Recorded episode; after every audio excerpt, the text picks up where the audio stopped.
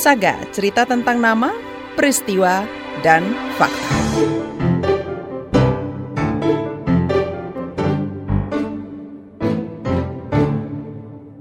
Lombok Tengah adalah salah satu dari dua daerah penghasil tembakau Virginia di Pulau Lombok, Nusa Tenggara Barat.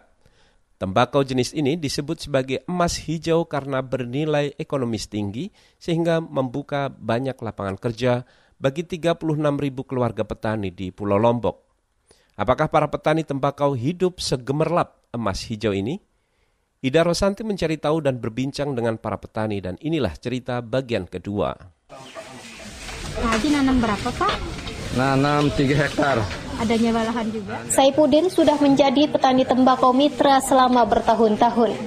Ini artinya ada kontrak antara petani dengan perusahaan rokok dengan jaminan pemasaran tembakau open. Petani pun mendapatkan bantuan pupuk serta pembinaan dari perusahaan. Di Lombok Tengah ada 2.500-an orang petani yang jadi mitra berbagai perusahaan rokok pada tahun 2020 ini. Tapi Saipudin mengeluhkan harga jual tembakau yang tak sebanding dengan kerja keras 6 bulan merawat tembakau. Kalau yang daun kedua nah 2 juta 900. Kalau yang dulu kalau daun kedua 3 juta, 3 juta 300, 3 juta 200. Sekarang ini belum stabil harga tembakau ini. Di Lombok Tengah banyak juga petani perempuan yang harus bekerja sendirian mengurus lahan tembakau. Suami mereka pergi bekerja ke luar negeri demi menambal keuangan keluarga. Supiati hanya menanam tembakau di areal tanam seluas 25 are. Tembakau basah langsung dipetik dan dijual ke pengepul di lokasi. Hasilnya tipis. Berapa sih didapat Kak dari yang 25 hari ini? 10 juta. Sudah cukup Bu sampai ke musim tembakau lagi? Iya, cukup. Meski Lombok Tengah dikenal sebagai surganya tembakau Virginia yang kerap disebut emas hijau, nyatanya kehidupan petani tak gemerlap. Luas areal tanam tembakau di Lombok Tengah pun berkurang sejak terjadi harga anjlok pada tahun 2019 lalu. Petani yang merugi saat itu banyak yang masih terlilit utang sampai sekarang. Dari lahan tersisa seluas 9 ribuan hektar, sepertiganya adalah lahan para petani yang bermitra dengan perusahaan rokok. Ada lima perusahaan rokok yang beredar di sana, yakni Bentul, Jarum, Budijaya, Santosa, dan Sumber Rizki. Artinya masih ada dua per tiga areal tanam tembakau yang dikelola oleh petani swadaya, yang nasibnya jauh lebih anjlok dibandingkan dengan petani mitra. Kondisi pandemi COVID-19 pun makin memukul penghidupan warga Lombok Tengah. Pelaksana Kepala Desa Buleke, Holan Asri bercerita, banyak pengrajin kerajinan tangan yang lantas beralih profesi jadi buruh tanam di kebun tembakau.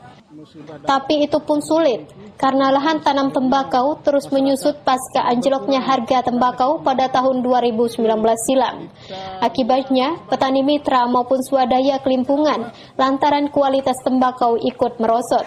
Kemarin bersama rekan-rekan yang ada di Bleke yang bisa ngomong ke pemerintah, terutama pemerintah daerah, ya sekedar jawaban ya ya saja, membantu katanya, tapi kan nah, kita dibiarkan saja begitulah. Banyak yang mengeluh petani, bagaimana Pak? Membantu kami sebagai petani yang sudah tidak bisa lagi bawa ke mana tembakau kita ini. Tembakau yang sudah di open ini, dek, bukan lagi tembakau basah. Kalau basah itu tidak ada yang beli.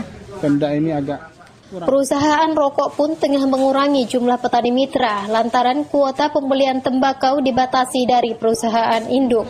Ya betul sekarang kan, induknya di Amerika kan, dia memberikan kuota 8.000 ton katanya untuk tahun pembelian tembakau untuk tahun 2020. Nah, ter, terpaksa harus dikurangi petaninya. Istilahnya PHK lah. Kan kotanya sudah kalau tahun kemarin 2019 dia dikatakan 9.000 ton. Kalau kemarin 8.000, dikurangi 10.000, dikurangi 1.000 ton. Peneliti yang juga eks petani tembakau, Jopi Andriani, menilai menanam tembakau seperti mengadu nasib. Seperti orang main lotre jadinya. Ya kalau lagi beruntung ya beruntung. Kalau lagi lagi buntung ya buntung. Nah di petani tembakau ini kan ada simbolis yang paling sering digaungkan. Ada 3M itu mbak. Yang pertama Mekah kalau untung ya. Yang kedua Malaysia kalau rugi. Yang ketiga mati kalau naas mbak. Karena rata-rata petani tembakau ini kan dia agak sedikit ekstrim cara menanamnya, Mas. Ada pengusaha tembakau salah satu contoh di tahun 2010 sampai dia memasukkan dirinya itu ke dalam opak. Dan bukan hanya satu atau dua itu. Namun petani tembakau di Desa Bleka belum tergerak untuk lepas dari tembakau. Yang mereka tagih adalah negara memperbaiki sistem pemasaran tembakau supaya para petani tembakau tak melulu apes. Ini kan yang harus jelas dari pemerintah ini harus menyediakan pangsa pasar. Seandainya petani ini disuruh beralih alih tanam ke tanaman yang lain, pangsa pasarnya jelas tidak. Kira-kira apa yang mau ditanami sama petani ini? Demikian Saga KBR. Saya Ida Rosanti, terima kasih sudah mendengarkan.